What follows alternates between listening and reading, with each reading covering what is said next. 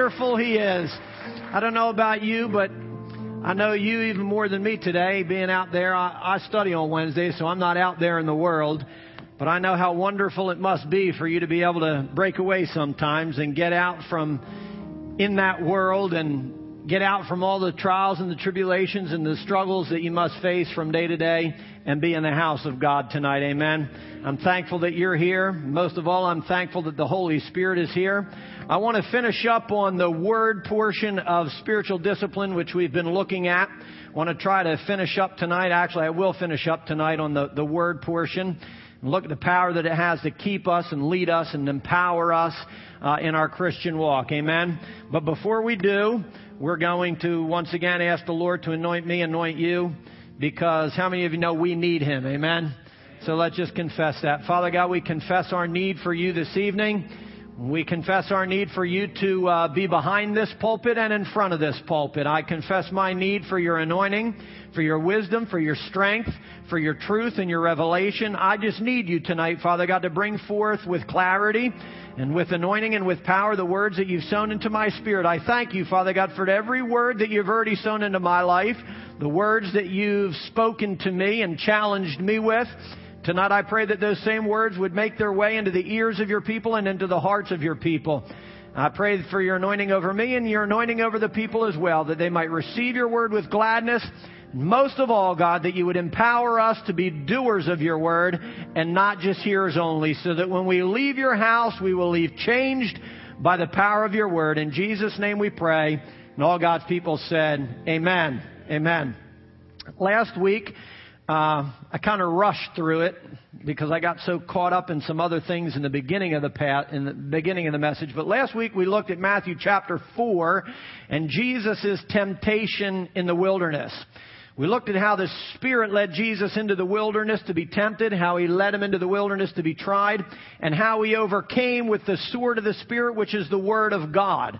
Three times in Matthew chapter 4, Jesus was tempted by the devil, and three times He overcame by the Word of God. Amen? And we can overcome with the same weapon, we can overcome with the same tool. We just learn, have to learn how to use it. We need to learn its importance. Um, I had to, like I said, rush through. Seemed like I rushed through the temptations. Only got to cover two of them last week. I want to cover the third this week. I also want to spend just a few minutes recapping on those first two temptations, just so it flows properly with the word Lord has given me tonight. But I first I want you to remember. Uh, in Matthew chapter 4 that, that Jesus was not led into the wilderness to be overcome. I want you to know that when you read chapter 4 and you study chapter 4 and you, you, you begin to understand it, you're going to learn that Jesus wasn't led into the desert to be overtaken and he wasn't led to be defeated. Uh, God didn't take his son into the wilderness to end his ministry and that's not why he takes you into the wilderness either. You need to understand that when God takes you into a wilderness situation like He did His Son Jesus Christ, He takes you there to strengthen you. He takes you there, it might be a trial and it might be a tribulation, it might be a little difficult and it might be uncomfortable, but He takes you there to mature you. He takes you there to strengthen you. He takes you there to build you up. He takes you there to take you from glory to glory to glory to another level. And if we don't ever experience or we never allow God to take us into a wilderness situation, guess what? We'll never mature, we'll never be strengthened, and we'll never grow. Some of you might be here tonight in a wilderness situation. And, and I want you to understand that while you're there, God's goal is to strengthen you and to bring you out better than you went in. Amen? So, uh, this is what we need to remember, that Jesus was led into the wilderness to be prepared for ministry. He was led into the wilderness to be strengthened and equipped and established in his ministry and even prepared for the cross. It was a time of testing, and it's much like a testing you and I will go through in our lives. Uh, a, a true Christian cannot go through his Christian life without experiencing testing, without experiencing trials and tribulations and heartache and sadness and sorrow in their life. It is part of the maturity process. We're going to look at that a little bit as we go. But like I said last week, sometimes God takes us through the fire to refine us. Sometimes He takes us through the flood to not wash us away, but to wash us clean. Sometimes, even though our God is a loving God and a compassionate God, sometimes our Father takes us through the storm simply for us to understand that He is the anchor that holds in the midst of the storm. How many of you ever been there? You've been tossed about to and fro by the winds and by the waves and all of a sudden, in the midst of that storm, you, you, finally discovered that God is the only anchor that holds. He is the only sure foundation and the only thing that you can cling to. So I want you to understand and be encouraged. When you find yourself in a situation like that on stormy seas, God will let you go there so that you grab onto God. He'll let you go there so that you grab onto the Word of God and discover that, that anchor that holds. What we have to realize, church, is that spiritual growth isn't comfortable. Spiritual discipline and spiritual maturity and spiritual exercise isn't comfortable. It often requires discomfort. It often requires us to endure and have to go through a little pain, a little bit of pain in our life. As a matter of fact, if you're comfortable in your faith this evening, chances are you're not growing. I'm not saying this in a condemning way. I'm just saying it so that we understand that the reality is that if you're comfortable in your current spiritual condition, there's a good chance that you're not maturing in the Lord. If you're, if you're comfortable in your Christian walk, if you're comfortable coming to church on Sunday morning, if you're comfortable with your favorite song, if you're comfortable with your favorite pew, if you're comfortable with those that are sitting around you, if you're comfortable with your, your weekly routine that you go through, the chances are you are not developing properly in your faith. It's most likely that you are not being strengthened the way you need to be strengthened. If you have never moved out of your comfort zone, if you have never felt yourself being stretched and pulled from different directions, if you have never found yourself in a place of fire, if you have never felt yourself, eh, found yourself in a place where you're uncomfortable and it hurts a little bit, the chances are you are not being transformed into the likeness of God. It means that you have settled for less than God has in store for you. And the, and the truth is, it's exactly where the devil wants to keep you. It's exactly where the devil wants you to reside and spend your entire Christian life on the comfy, cozy couch of Christianity. But sometimes we've got to get out of that recliner and we've got to start doing some things that are a little bit uncomfortable. Amen? So I hope tonight that you allow God to move you out of your comfort zone into a place where He can do something incredible in your life. Pastors commented several times from the pulpit that he is here as a pastor to comfort the afflicted and to afflict the comfortable. And he says that, church, because it's the only way that you and I will grow. He says that because it's the only way that we'll find spiritual maturity in our life. It's the only way that you and I will come to this place of godliness that Paul was talking to Timothy about when he said, discipline yourself, Timothy, for the purpose of godliness. The reason the pastor brings difficult words from time to time is so that you might become godly. The reason I bring some difficult words sometimes uh, is so that you might become godly. The, the reason God gives me these words, it's not just for you. It's so that I might become godly. So that I might be the individual that God has called me to be and anointed me to be and ordered me to be. Amen?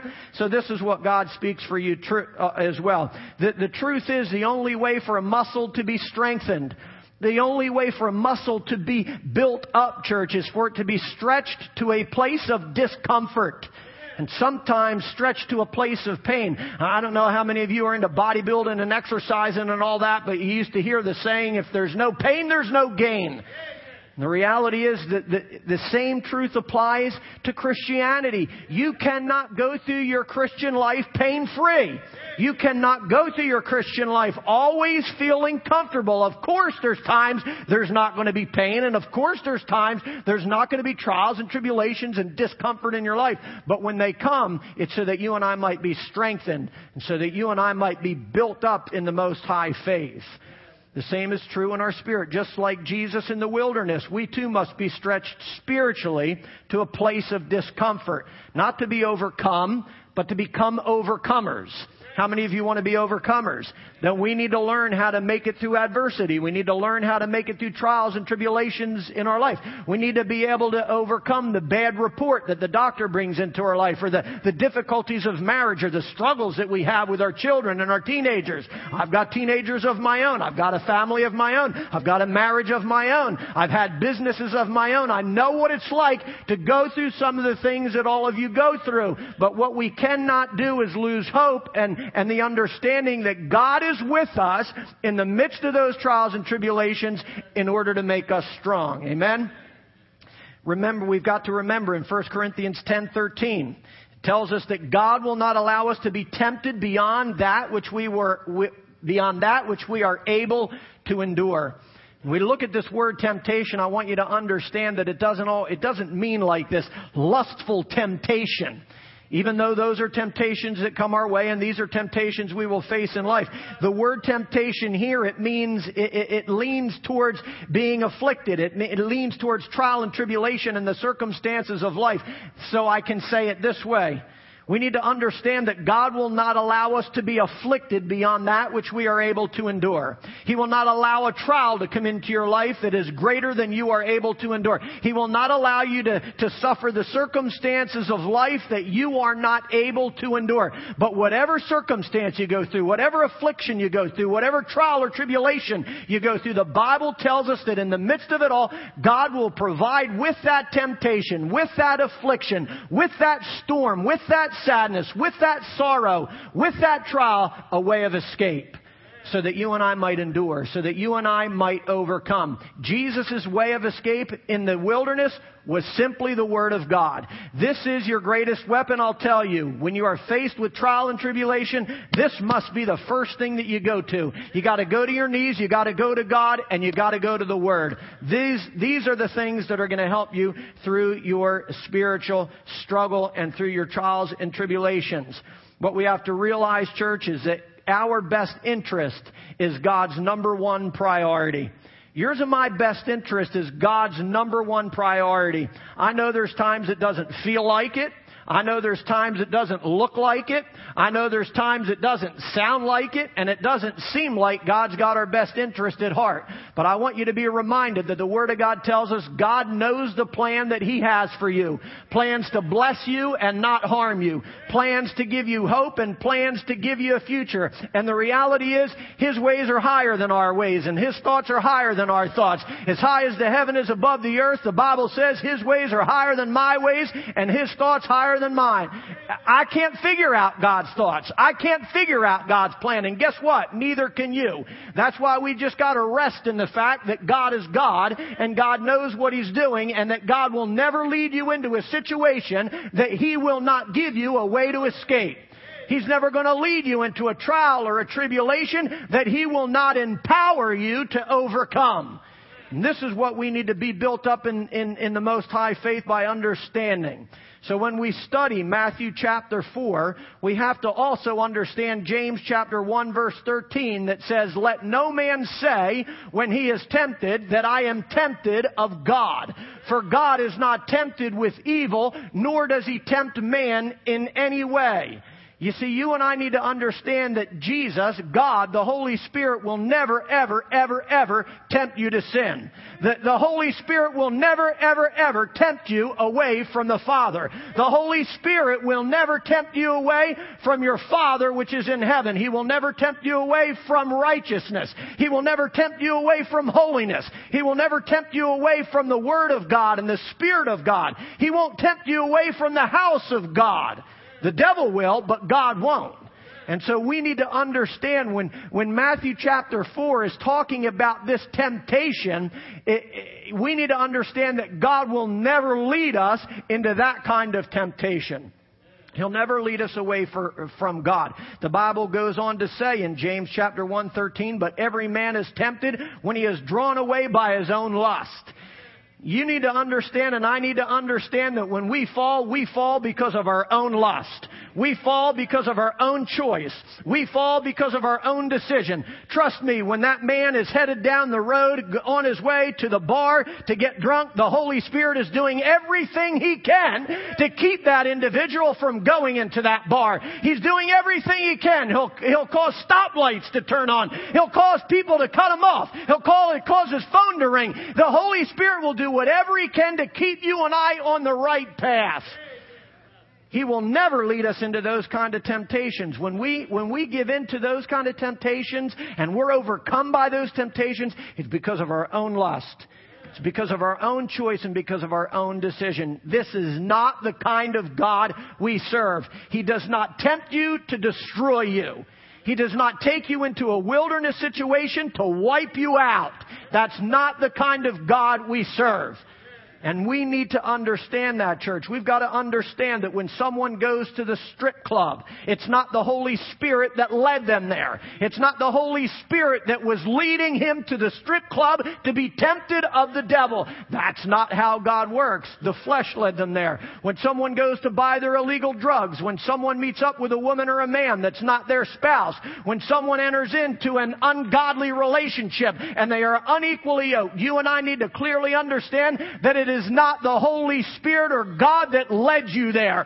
He didn't lead you into an ungodly, unequally yoked relationship for anyone to get someone else saved. Guess what? That's God's job and that's the Holy Spirit's job. And when you get in the way of that, you're getting in the way of God's plan for that individual's life. When you get in the way of that, you're getting in the way of the anointing and the power that you are going to have, that you could have in your life and that other individual could have in their life.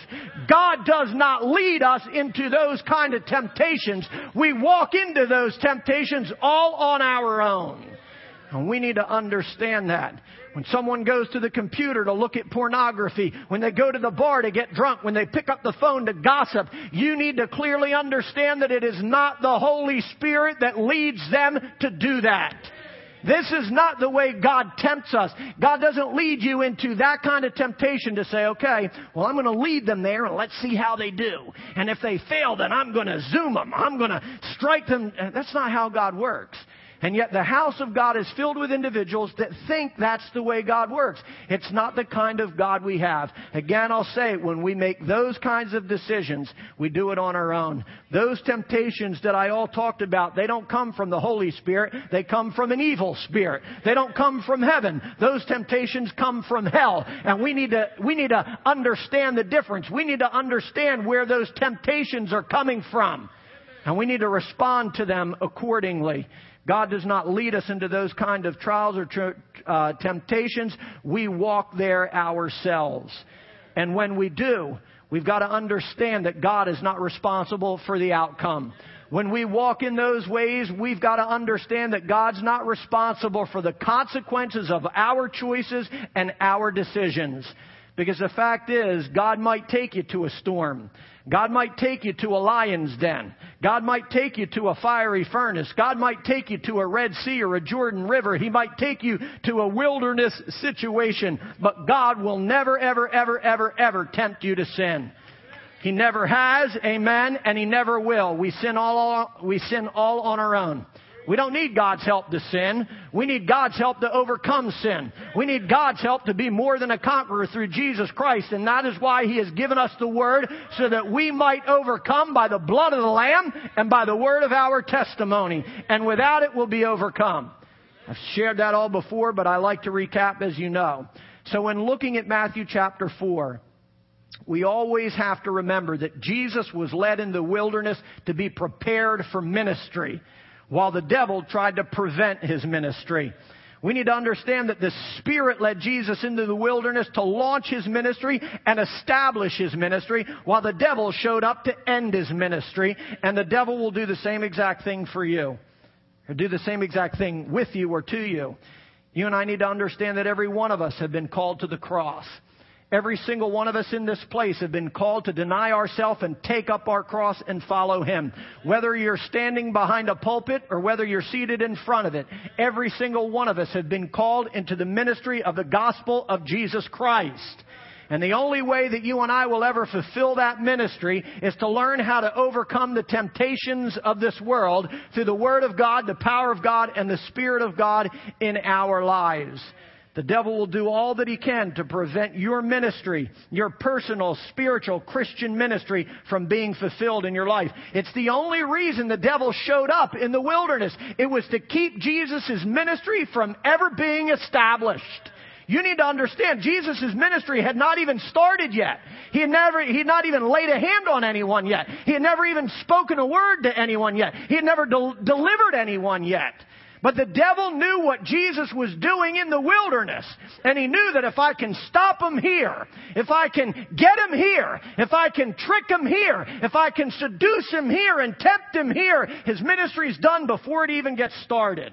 And you need to understand from the moment you say, God, come into my life, the devil is right on your heels. From the moment you say, Father, forgive me of my sins, the devil is right on your heels. Because as soon as you confess God as Lord, it means you have confessed that you are willing to enter into the ministry of the gospel of Jesus Christ. And the last thing the devil wants is for that ministry to be successful in your life.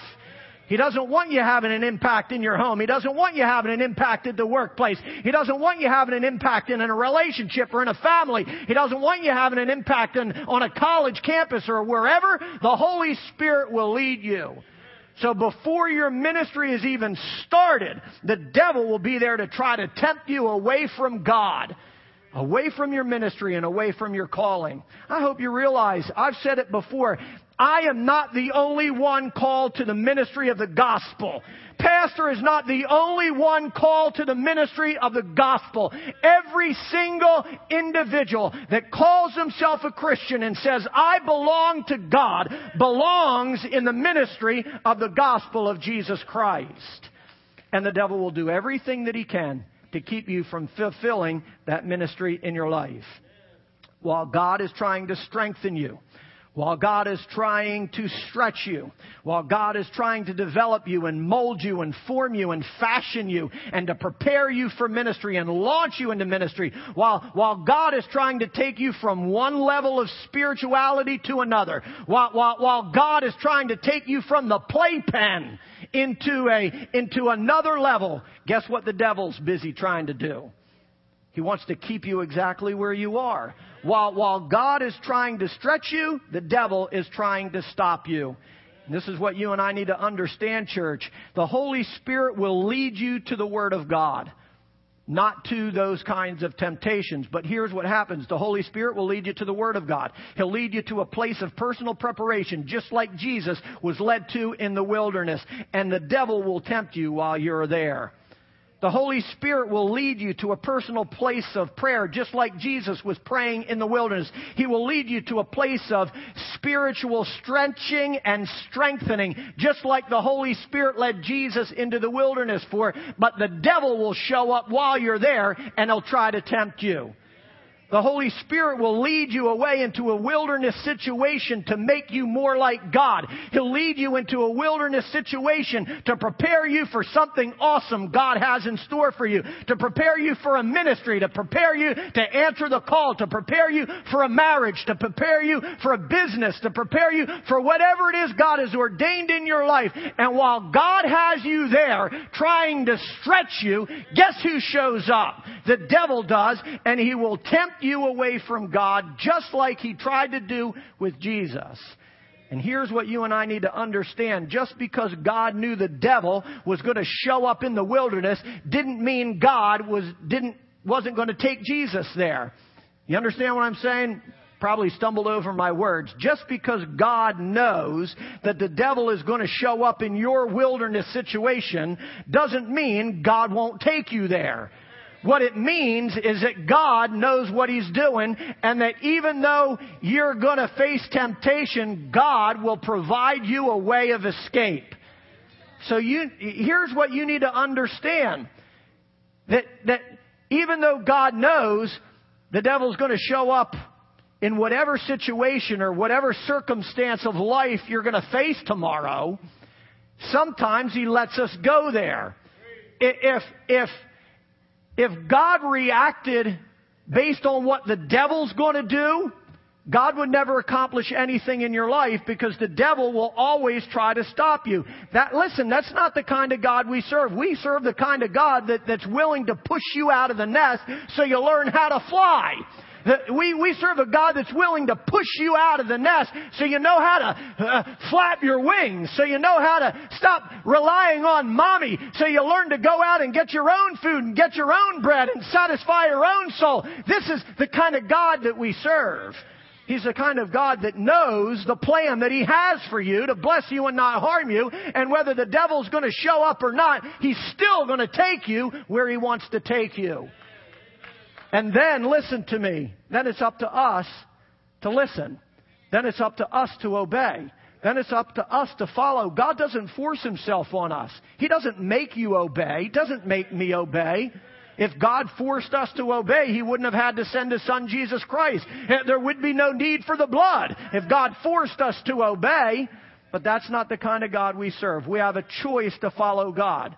We have a choice to be overcome or to be overcomers. And if you want to be overcomer, it starts right here with the Word of God and the spiritual disciplines that we have talked about. When we face these times, circumstances of life, trials, tribulations, the temptations that, that Jesus was talking about in Matthew, was experiencing in Matthew chapter 4, we've got to do exactly what Jesus did. And that was use the Word of God because we overcome by the blood of the Lamb and by the word of our testimony. So if you want to overcome, you've got to really use the word.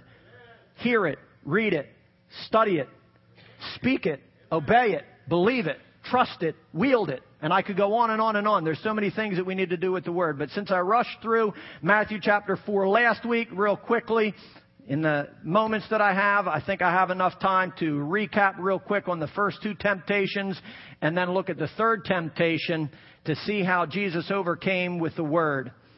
He started with the Word and he finished with the Word. First temptation. Jesus was tempted by the lust of the flesh. Again, I'm recapping. We went over this last week. But after fasting for 40 days, the Bible tells us that Jesus was hungry tells us that his stomach was crying out for food, that his flesh was making itself known. You and I, we've been there. You've been in that place just like me, where our flesh makes itself known. Hey, hey, hey! I'm here! I, I want some attention. I want some food. I want some loving. I want some, I want some whatever. And that's the way our flesh acts. And it's exactly what was happening even to Jesus. His flesh was making itself known. The Bible says he was hungry. Some of us, imagine, some of us go one meal and our stomach. Jesus went 40 days. It probably sounded like there was a, a, a drummer's march going on. He, he was hungry, the Bible says. But yet he didn't satisfy the desires of his flesh. He was tempted by the lust of the flesh. His flesh was weak and Satan came knocking. And how many of you know that's exactly when the devil shows up? He shows up when we're weak. He shows up when we're being stretched in our faith. He shows up when we're going through that time of difficulty. He shows up in that time of trial or tribulation, when we're sad, when we're sorrowful, when we're crying the blues, when we can't figure out where we're going. This is exactly when the devil shows up. He also shows up when God's about to launch you off of a launching pad. He, he, he shows up when, when, when God's about to do something incredible in your life, when He's about to take you to another level. Why do you think so many people struggle and go through this catch-22 thing? Why do you think so many people struggle with addictions and they struggle with all these, these, these vices in their life? It's because God wants to do something in their life. God's got a plan for them. God's got a, a vision for them and a purpose for them. And God wants to launch them into ministry and blessing and power. But the devil comes in and he, he, he shows up. So they never can be launched, so they can never be loosed to do kingdom work and to change lives. We're all the same way. It's exactly when the devil shows up. He wants to defeat you before you even get started. And the only way that you and I will overcome that is to begin to speak the word of God against the enemy, just like Jesus did. Like I discussed last week, Jesus, in Jesus' moment of weakness, Satan says to him, Why not turn these stones into bread? Why not satisfy the desires of your flesh, Jesus? Why not give in to these earth or, or, carnal cravings, Jesus? Why not satisfy yourself with these stones? He said. And the devil does the same with us. He wants us to satisfy our he wants us to try and satisfy our flesh with the stones of this world. He wants us to satisfy our flesh with, with the things that are unclean, with the things that are accursed, with the things that are temporal, with the things that are passing away. He wants us to try to satisfy our flesh with the, the, the fleeting pleasures of sin. What you and I need to realize is that the only thing those stones will do is to weigh you down even more. The only thing those stones will do is to leave an empty craving in your soul uh, one day, one hour, one month after you tried to satisfy yourself with those stones that this world has to offer. You see, I hope you understand that everything this world has to offer is nothing more than a stone.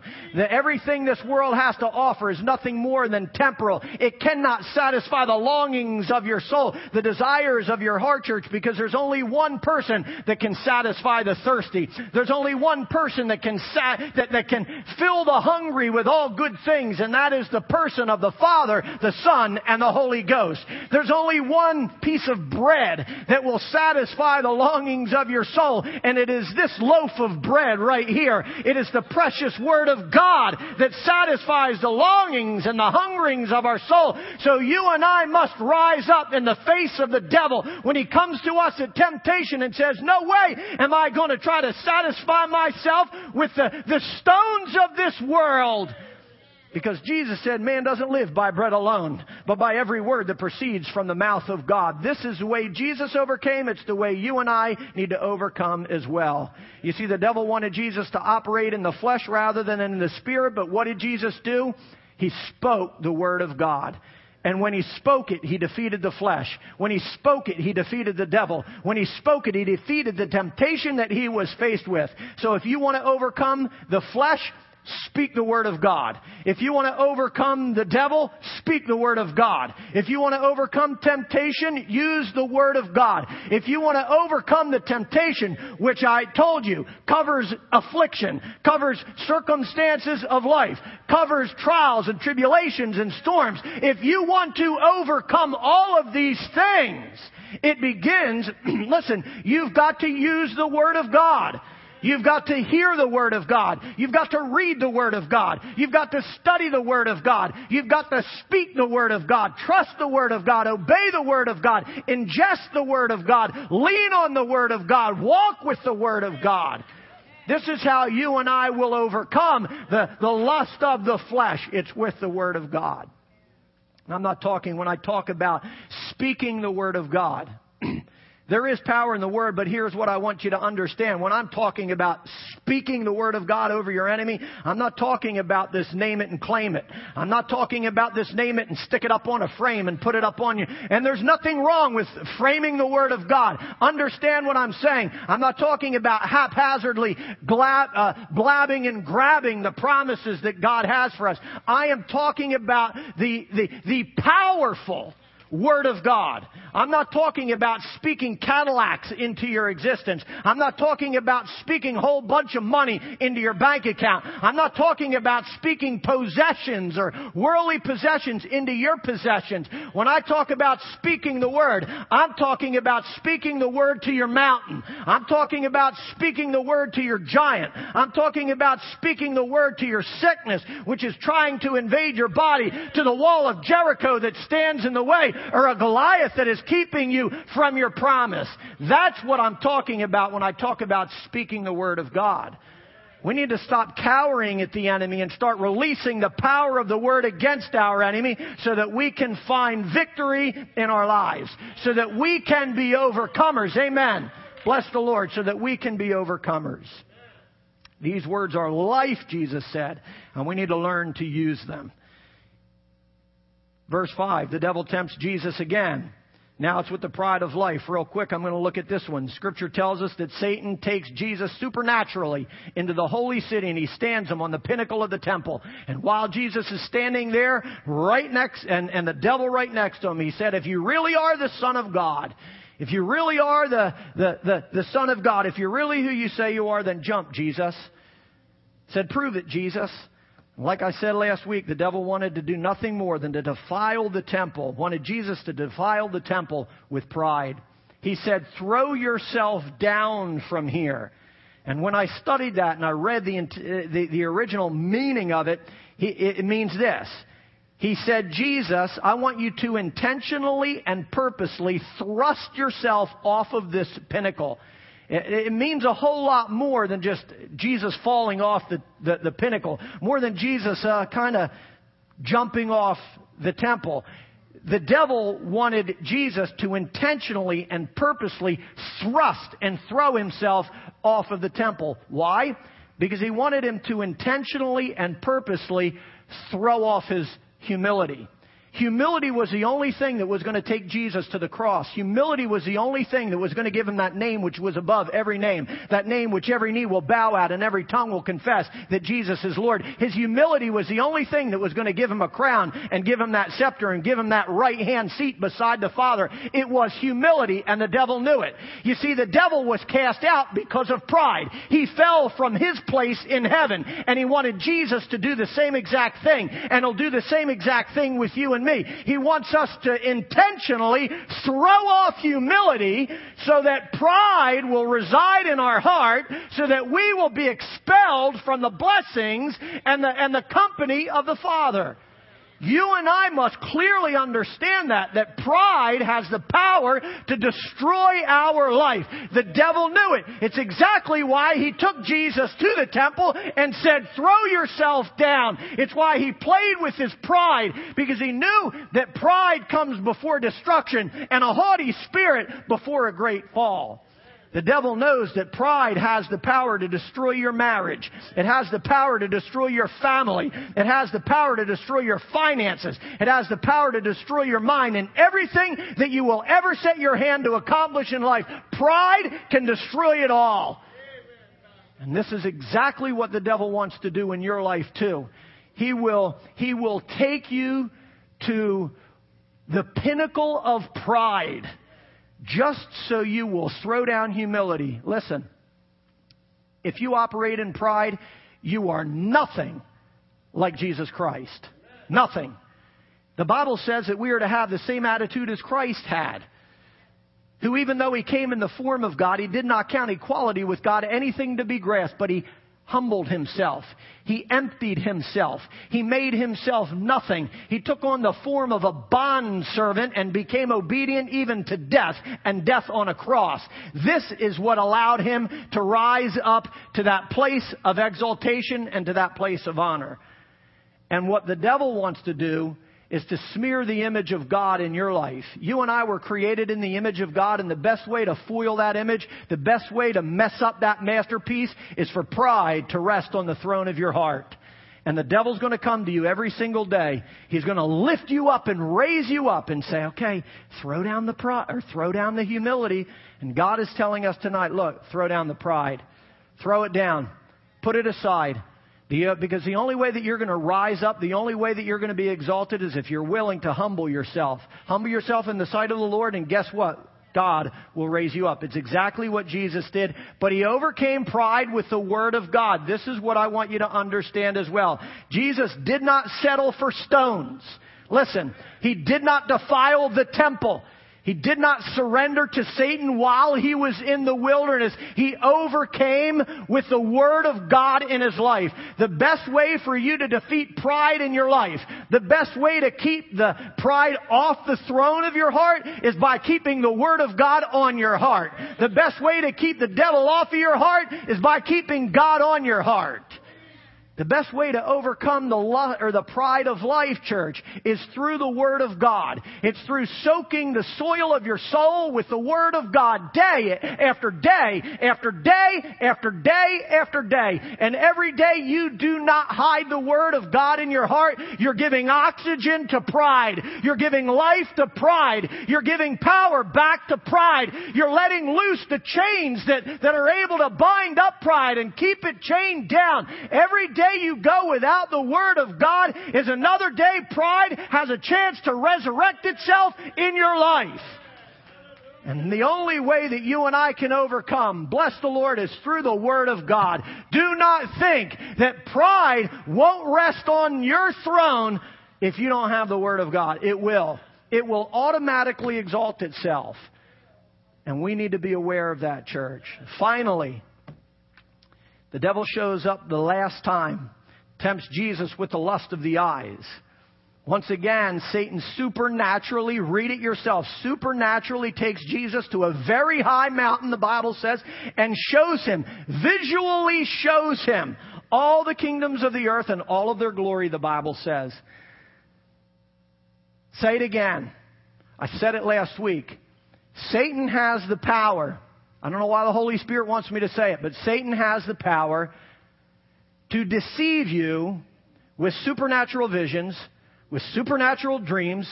He has the power to take you places in your imaginations and in your thoughts that God wants nothing to do with. Satan has the power to speak words into your life that seem good, that seem right, that seem like they're filled with power, that seem like they're anointed by God, and they're nothing but words of the devil. They're nothing but visions from hell. They're nothing but visions from the devil. They're nothing but the words that the devil is trying to use to keep you away from the true power and anointing of God in your life. So be very careful who you listen to. Don't chase after dreams. Don't chase after visions. Don't chase after words. Don't chase after ministries. Wait for God Himself to reveal them to you and get direction from the Word of God. Because if you don't, you'll be destroyed. If you don't, you'll be lost. If you don't, you'll find yourself on that pinnacle throwing yourself down and being destroyed, defiling your temple and defiling the house of God and defiling the kingdom of God and bringing a reproach to the name of God in your life. Be very careful who you follow and who you listen to. Find yourself a godly shepherd that's been tried and tested and listen to his words. Find yourself a godly individual that knows the word of God, that prays and seeks the face of God and is not given to every wind of doctrine. I'd rather have one faithful soul in my life than a hundred that are flipping about the Word of God. I'm very, very, very cautious of anyone that comes to me and says, God said this. God told me to tell you that. You mean I'm not close enough to God to hear by myself? I'm not close enough to God to get a word from God on my own. I'm not close enough to God or anointed from God. Now, listen to me. I know there's times people will come into your life and say, God has a word for you. But when they do, try them and try the word. Try them and test the word and see if it lines up with the word of God. If it doesn't, throw it out. If it doesn't, don't even chew on it. If it doesn't, don't even smell it. Don't even be tempted by its aroma. Get rid of it and throw it out of your life. That's not anywhere in my notes, but the Holy Spirit wanted me to say it for whatever reason. The devil shows up one last time and he tempts the devil with the lust of the eyes. Supernaturally he takes him to a very high mountain. He shows him all the kingdoms of the earth and their glory. And what I want you to understand uh, is happening here, and I only got a you know, a few more minutes, but everything Satan ruled over. Remember, he's the ruler of this earth. He's the prince of the air. He's been given authority over this entire earth. Everything Satan ruled over, everything under his command. All the earth and all of its glory, the Bible says, was offered to Jesus on this very high mountain. All this will be yours, Jesus, Satan said, if you will just bow down and worship me. As far as the eyes can see. You see, it wasn't enough for Satan to just tell Jesus. He had to show Jesus. He had to, he had to put a carrot in front of his eyes. He had to offer him and show him a little bling bling in order to, to, to stir up some fleshly desires inside. And listen, the devil does the same thing with you. Sometimes the word isn't enough. He's going to throw a little something in front of your eyes. He's going to tempt you with a magazine. He's going to tempt you with a website. He's going to tempt you with a, with, with, with some clothes that are hanging on a clothes rack at the front of the store. He's going to tempt you with a car that drives by and it doesn't matter what kind of price tag is on it. I gotta have it. Because it look, this is the way the devil works. He will tempt you with the eyes. He will tempt you with the lust of the eyes. And it's exactly what he did with Jesus. All of this Listen, he didn't just show him one little city that he could see off the hill. He showed him the entire world in a vision. All this can be yours if you just bow down and worship me. If you just yield to my authority, if you just give in to my command and my control, it's all yours, Jesus. He put a carrot in front of his face. Listen to me, church. Satan will take you to a place of temptation just like he did Jesus. He's going to take, he'll, he'll, he'll take you to very high places just to get you to bow down. He'll take you to CEO of a corporation. He'll take you to a penthouse suite in a corner office. He'll, he'll put your name up in lights. He'll give you worldly acclaim and worldly wealth and worldly fortune just so that you will bow, just so that you will serve other gods. Now listen, I'm not saying God won't, and God can't exalt you. I'm not saying God won't bless you. I'm not saying God can't give you a corner office. I'm not saying God can't put you in a palace because God certainly can. I'm not saying that God can't give you a nice car and a nice house and some nice clothes. But you better understand, you better realize and, and, and understand who you are bowing to in order to get those things. Because you might think you're bowing to God when in all reality you're bowing to the devil. You see, you and I can't serve both God and mammon. We can't serve the Father and we can't serve the filth of this world. We're either going to bow down to God or we're going to bow down to the devil. We're going to bow down to righteousness or we're going to bow down to unrighteousness. You need to understand this is what the Holy Spirit is trying to teach us here, that the devil will take you to very high places just to get you to serve other gods. See Jesus? See Jesus? See, Pastor Jeff, look at all of this. Look at it. See, look. It can all be yours. He says the same to you. Everything this world has to offer, I'll give to you, Satan says. All of its pleasures, all of its popularity, all of its prestige, all of its pride, all of its power, it will all be yours if you will just bow down and worship me. If you'll just yield to me, if you'll just surrender to me, and if you will just make me Lord over your life. Listen, church, Satan's greatest goal is to get you to bow to him instead of bowing to Jesus Christ. His greatest goal is to get you to yield to His authority instead of the authority of the Word of God and the Word and, and God Himself. His, His greatest goal is to get you to surrender to Him instead of surrendering to God. Satan will dangle the world and all it contains in front of your eyes just to get you to bow and surrender to His authority. The sad reality is God's people are bowing every day to the stones of this world, to things that have no eternal value at all. We're giving in, we're surrendering just so we can have our name up in lights, just so we can have what we see. We need to understand God has called us to be different than that. God has called us to be like His Son Jesus Christ who is willing and able to speak the Word of God and overcome that temptation in His life. That's his greatest goal. Please get this, church. When the, da- when the devil dangled darkness before Jesus, he dispelled the darkness with the word of God. He said, Be gone, Satan. He said, Be gone, for you shall worship the Lord your God and serve him alone. These were the words that he used, and we have to use the word of God ourselves. Listen, he will come at you with the lust of the flesh. He will tempt you with the lust of the flesh. He will tempt you with the pride of life. He will tempt you with the lust of the eyes. Why do you think David said, I will set no unclean thing before my eyes? Because he knew what happened when he looked at Bathsheba. He said this after he looked at Bathsheba and he found out that all hell broke loose in his life and how he lost the, how he lost God's anointing and blessing when he opened his eyes to darkness. When he allowed his eyes to be set on unclean things, he said, I will not set my eyes on any unclean thing anymore because I know what happens when I do. I know what happens when I do. You and I need to understand that when we set our eyes on unclean things, when we set our gaze on the things of this world, when we are in, enthralled and, and captivated by what this world has to offer us, we will suffer just like David suffered. David understood that the eyes were like windows to the soul, letting in darkness or letting in light. And he knew what the power of darkness could do in his life.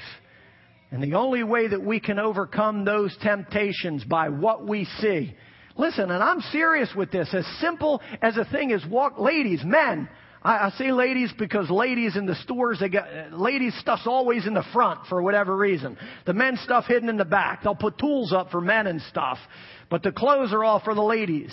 If you don't have the money and you know that you're not prepared to buy and you're walking down the store and the, the lust of the eyes begins to captivate you or men when you're walking through the tool department. You need to speak the word of god.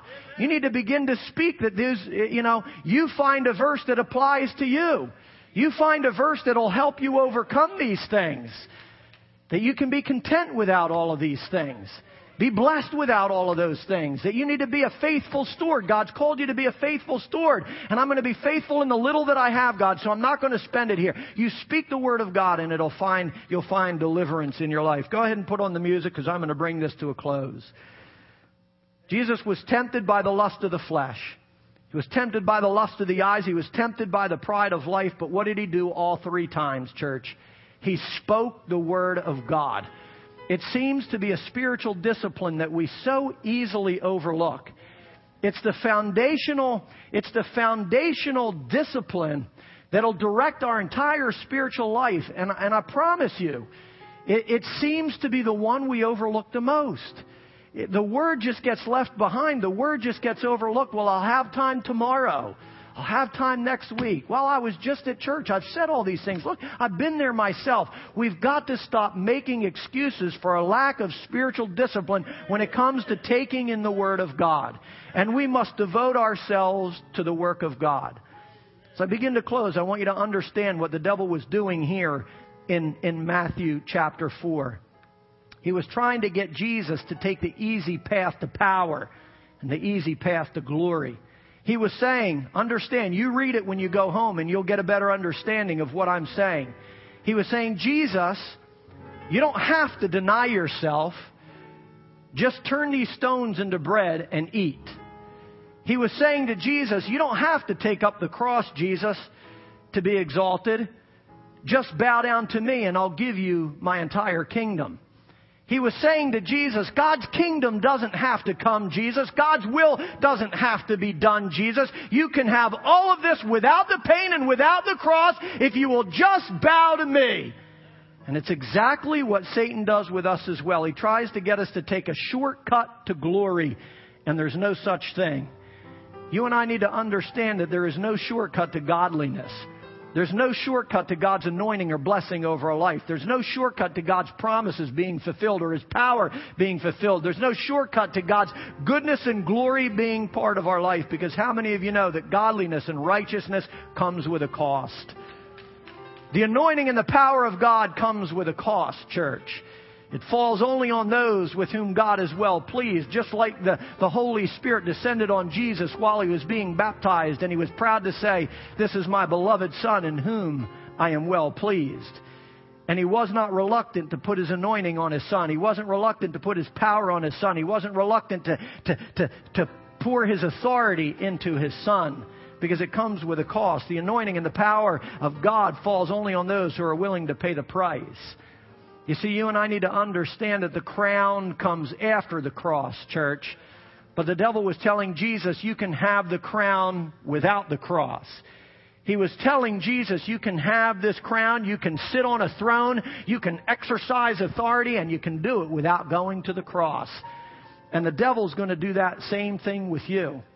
He's going to tell you that you can have power and you can have blessing and you can have goodness and you can have prosperity and you can have all of these wonderful things that the world has to offer.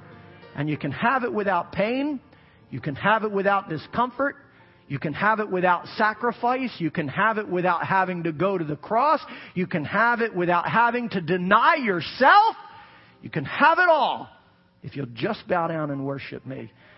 I want you to know that the only way you will ever drive away that kind of temptation, the only way you will ever drive away that kind of assault on your life is through the anointed Word of God in your life. It is the only way that you will overcome. Jesus said, these words I have spoken to you are life. And we cannot live without them. We cannot live without the Word of God. We must start with the Word we must finish with the Word because the Word of God says He is the author. He is the one that wrote the first word concerning your life. And He is the one that will write the last word concerning your life. So the question is, whose plan are you going to trust? The devil, who's nothing more than a liar, who makes all kinds of empty promises. If you, if you do this, I'll do that. He's the father of lies. You might not go through any pain right now. You might not go through any suffering right now. You might not go through any hardship right now. You might live it up most of your life, but I promise you there is coming a day when the devil's promises will fail. And all of a sudden you will feel the pain and you will feel the heartache and you'll be destroyed in the midst of your sin because you listen to the word of the devil instead of listening to the word of God. If you're here tonight and you're saying, God, my spiritual discipline concerning your word is going to change tonight. I'm going to read your word. I'm going to hear your word. I'm going to listen to your word. I'm going to speak your word. I'm going to study your word. I'm going to obey your word. I'm going to trust your word. I'm going to lean on your word. I'm going to cling to your word. I'm going to starve and hunger after your word. If that's you tonight and you're willing to say, God, I'm going to make the Word of God a priority in my spiritual discipline, I want you to stand with me tonight because we're finished with the Word portion of the spiritual disciplines and we're going to go on to whatever the Holy Spirit leads me with next week. But I want to say this, church. We cannot settle for stones. We cannot defile the temple. And we cannot surrender to Satan. And the only way that'll happen is if this becomes the foundation of our faith. Amen. Let's pray. Heavenly Father, we thank you for your word this evening. I thank you for your anointing. I thank you for your Holy Spirit. I thank you for your presence. I thank you, Father God, for whatever truth and revelation came forth this evening. I thank you, Father, whatever seed made its way into the soil of your people's soul. I thank you for whatever word it was that, that caused them to think about their spiritual condition and maybe even motivated them or stirred them to, to discipline themselves for the purpose of godliness, starting with the Word of God. Let the Word, I pray, Father God, be the anchor that holds. Let it be our daily bread, I pray. Let it be the thing that we cling to and long for. Let it be your revelation and truth. Let it be our guide. Let it be our strength. I, am not leaving out your Holy Spirit. I'm not leaving out Jesus. I'm not leaving out God. But God, all of those things are represented in your Word. So I'm praying that we would make the Word of God the foundation of our faith. The, the hope that we cling to the word that we believe in, the word that we obey, the word that we follow, the word that we share, the word that we speak, that it would become the power of God unto salvation in our lives and the lives of those around us. Let not the enemy steal one seed, one truth, one word, but let it find its way into the soil of our soul that we might bear fruit and fruit that lasts. We thank you for your precious holy word. We confess we cannot live without it. We give you the praise and we give you the glory. And all of God's people said, Amen. Can we bless the Lord, church? Amen. If you have a special need, special prayer, be happy to linger with you, tarry with you. Even if you want to come and confess personally that you need to solidify yourself in the Word, I'd be happy to tarry with you. God bless you.